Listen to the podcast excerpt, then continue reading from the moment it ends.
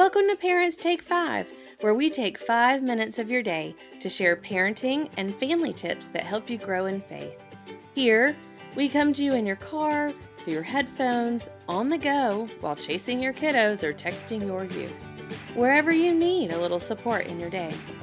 I'm Jen Evans, currently serving as Associate Pastor for Youth, Young Adults, and Families with Young Children at Second Presbyterian Church in Little Rock, and your host. If you have any questions or have ideas, you can find the Facebook group for podcast listeners by searching for Parents Take Five. That's F I V E. And the same is true for Instagram. With that said, I hope you enjoy this moment of sanity and growth catalyst. Don't forget to subscribe to my channel for more tidbits on the fives. Hey y'all, it's Jen. It's November. I do not know how that happened so quickly, but it's here and it's bringing the pumpkin spice craze again and approved COVID vaccines for some children and local elections. Not to mention, I was driving down the street the other day and saw extensive Christmas decor already up. It's November take a breather. It's exciting, I know, but also a lot has happened this year. And moods are fluctuating. And as it gets darker earlier, I feel like, you know, it just doesn't help with our moods.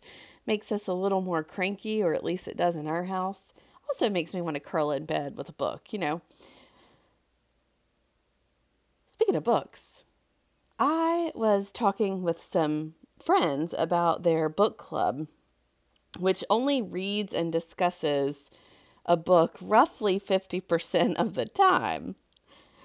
They begin a new book with really great intentions of reading and discussing the book together, and the rest of the time, they end up catching up uh, with one another and bringing up parenting challenges together that group has unplanned conversations about sexuality in teenagers, illness with toddlers, debt, their parents, stress level, you know, just the natural kinds of venting that you're looking for when it comes to comfort.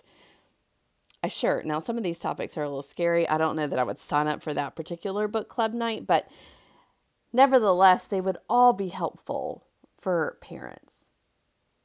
So as I began to to think more and more about this group, what was making it so successful and significant in their lives, I was impressed by this group. Sure, they did have a reason to get together that didn't feel selfish, although I think it's important for people to take care of themselves. So, um, if you want to join a book club, you join a book club. But in this case, they didn't feel selfish about going to book club. They went to book club with the intention of reading the book and discussing it. Well, most of them anyway. But they were taking time. They were taking time to grow by reading together, nurturing themselves, their friendships. And there's something else happening that we don't think about often. And that's what I'm calling parentships. Okay, so if you know me really well, you know that I make up words, I make up definitions to words, and I also shorten words. So, welcome to this particular one. what I mean by a parentship is that it is strong. It's stronger than a friendship. It's more than that. They are other parents that are also in the same, wait for it, situationship. That's right. They're finding the joys and asking for help together, leaning on one another. And when we do this, we learn to have a family outside of our biological one. You know, we've always heard you can choose your friends, but you can't choose your family, or you can't choose your family, but you can choose your friends. Well, in this case, surprise, you get to cho- you get to choose both. Your friends get to be your family. We learn to depend on them, get help from them, allow them to parent our children, partner with us.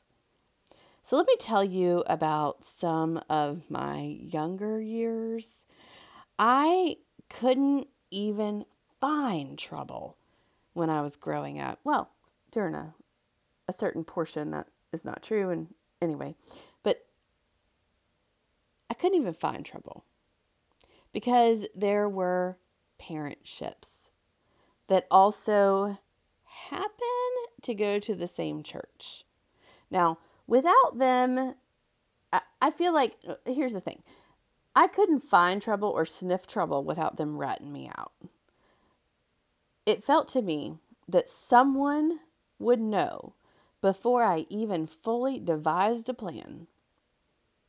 And it provided support for my family and sure as heck kept me from even thinking about getting in trouble, except for those crazy junior high moments that I was Mm, referring to earlier. But I will save that topic for another day.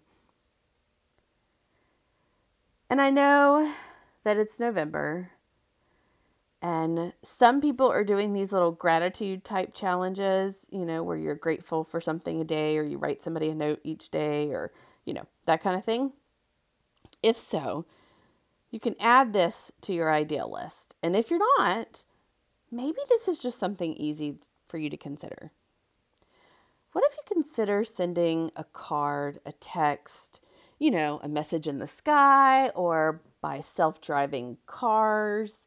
Okay, maybe not the last couple, but send a text, a note, call a parentship person that's helping your family to just say thank you for being a positive role model and for being in parentship with you for your kiddo. See, it's a reminder for us that God did not intend for us to be superhumans nor did God intend for us to parent alone. God wants us to be in community with one another and to share life together. I am grateful that we get to share life together. I hope that you've enjoyed having a few minutes to help you recenter refocus, and reflect on family and faith. As you think of questions or ideas that you'd like for me to explore on the podcast, check out Instagram and the Facebook group to reach me. I hope that you'll take five with us again.